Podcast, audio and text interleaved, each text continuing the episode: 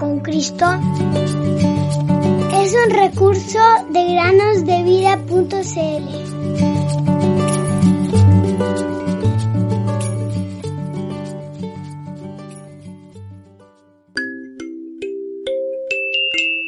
Y dará a luz un hijo y llamarás su nombre Jesús, porque él salvará a su pueblo de sus pecados. Mateo 1:21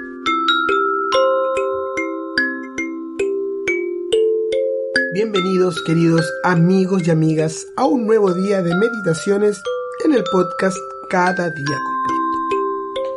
Carlos, el niño del que les voy a hablar el día de hoy, tenía una mala costumbre que apenaba mucho a su padre. A menudo se le había prohibido acompañar a ciertos muchachos al volver de la escuela, pues la conducta de estos no era para nada buena. Pero Carlos disfrutaba de sus juegos y sus bromas, y no hacía caso de esta palabra que hallamos en el libro de Dios, que dice que las malas compañías corrompen las buenas costumbres. Primera a los Corintios 15:33.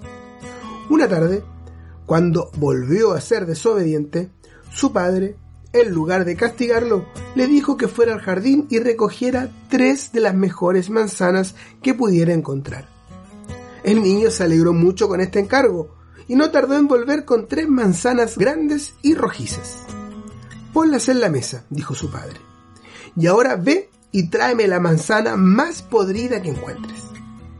Carlos corrió al jardín y trajo la manzana más mala que encontró, preguntándose qué es lo que iba a hacer su padre. Ahora, Carlos, pon todas las manzanas en un plato y guárdalas las buenas junto con la manzana mala, dijo el padre.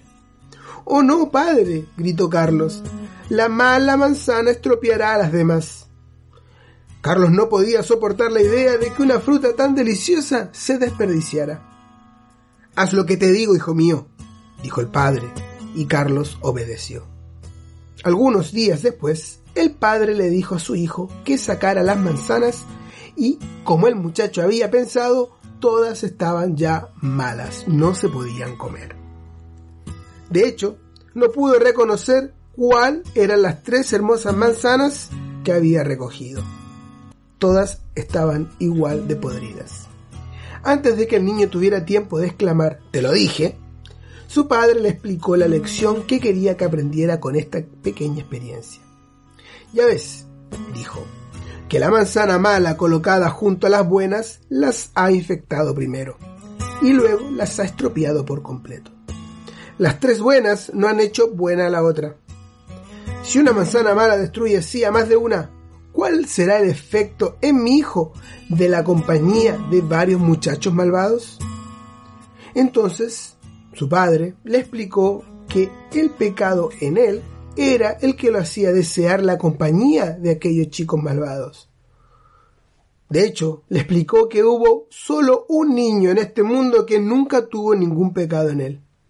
Se trataba de un niño santo, y tú conoces ese nombre, querido amigo o amiga. Es Jesús. Es la sangre de Jesús la que limpia de todo pecado. Después de estos hechos, el pequeño Carlos escuchó las palabras de su padre y tuvieron tal efecto en él que no descansó hasta saber que sus pecados habían sido lavados por la preciosa sangre de Cristo.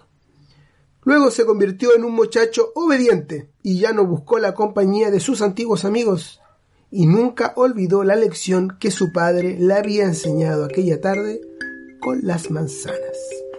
¡Qué maravilla que Cristo!